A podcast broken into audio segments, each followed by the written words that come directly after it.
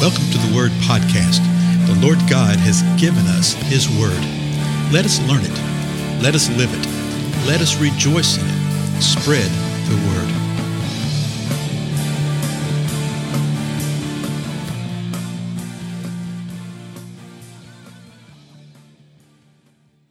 Blessings, everybody. This is Dale. Thank you so much for joining with me today on the Word Podcast. We are continuing through the Gospel of Matthew. We're in the 22nd chapter, and we're up to the 15th verse. And we've seen how uh, the relationship between Jesus, particularly the uh, religious rulers, was sort of intensifying, shall we say. The conflict was starting to build. They had come to him and said, Hey, by what authority are you doing these things? You know, why? Who gave you the power to do this? And Jesus responded by uh, giving him really three parables and the last one we just looked at, talking about how, remember the king had invited people to guest. He was going to throw a big party for his son's wedding feast, but the guests that were invited didn't come. And so we went through that in the last episode. Uh, the way that Jesus closed it out was that uh, since the ones that were invited didn't come, he goes to the ones that weren't invited, the world, and invites them. They did come. But some people got in without wedding clothes. Remember that? And Jesus says, How did you get in? And the man was speechless. And so the, the king says, You know what? Bind him hand and foot, throw him in the outer darkness. In that place there will be weeping and gnashing of teeth, for many are called, but few are chosen. It's interesting that Jesus tells this in a parable, and it's a king that says those truths right there. And the Lord is saying these truths to us. Well, the very next word in verse 15 is then so it's, it's flowing right out of this, okay? Uh, out of this encounter that Jesus had. And it's going to continue to intensify. Uh, wait till you get to chapter 23, you'll see. but in uh, chapter 22, verse 15 says this Then the Pharisees went and plotted together how they might trap him in what he said. Now, uh, Matthew, Mark, and Luke all have an account of this and they're basically the same, okay? But I wanted to share a couple of verses to where you can see the nuances and really the additional truth that you get. Listen to what Mark says about this in the 13th verse of the 12th chapter of Mark says this. Then they sent some of the Pharisees and Herodians to him in order to trap him in a statement. So Matthew said it was the Pharisees. Well, it is the Pharisees. Mark says it's Pharisees and some of the Herodians. Okay, so you had the some the religious rulers, Pharisees, and the political rulers, the Herodians. Listen to what Luke says. Uh, this is the 20th verse of the 20th chapter. So they watched him and sent spies who pretended to be righteous in order that they might catch him in some statement so that they could deliver him to the uh, over to the, to the rule and the authority of the governor. So Luke shows us that these Pharisees and these Herodians came and they sent them as spies and they pretended to be righteous. So, uh, what, is, what does that mean? It looks like that there were uh, Pharisees, Herodians, that Jesus didn't know. The ones that hadn't been there before, that hadn't been tracking with him, that hadn't been following with him. And they come along and they're spies and they're pretending to be righteous. They're pretending to follow Jesus. They're pretending to be part of his disciples. And what they were wanting to do was to catch him in a statement. So let's go back to Matthew. The 16th verse of Matthew says this.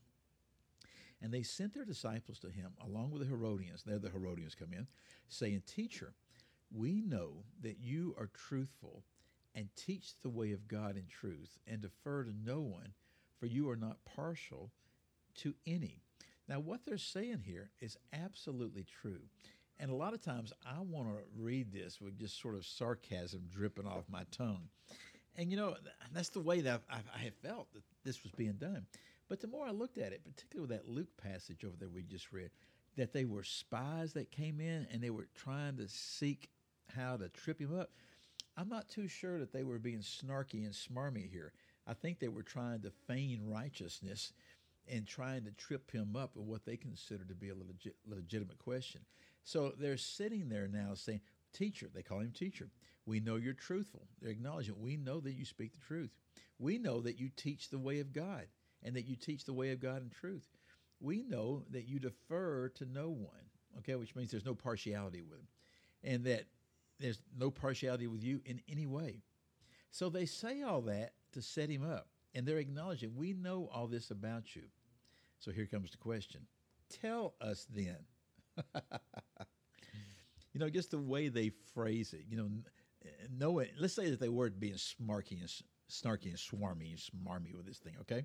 Let's say they were. Well, now they say, well, tell us then, what do you think? So that's the first question, what do you think? And then they're going to ask the real question. But let's say that they're really acting like that they're serious about knowing this. That whole little phrase, tell us then, means, okay, we've established the ground rules here that we acknowledge all this is true about you.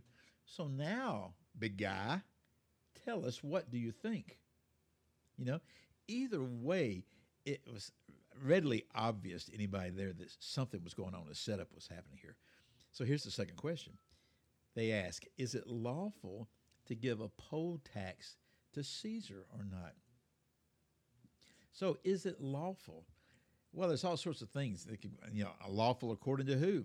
According to the Roman law? Well, yeah, according to the Roman law it was. According to the religious law, See, you had the Pharisees and the Herodians here. They were trying to say anything to trip him up with any law. So, according to our religious law, is it lawful to pay Caesar's tax?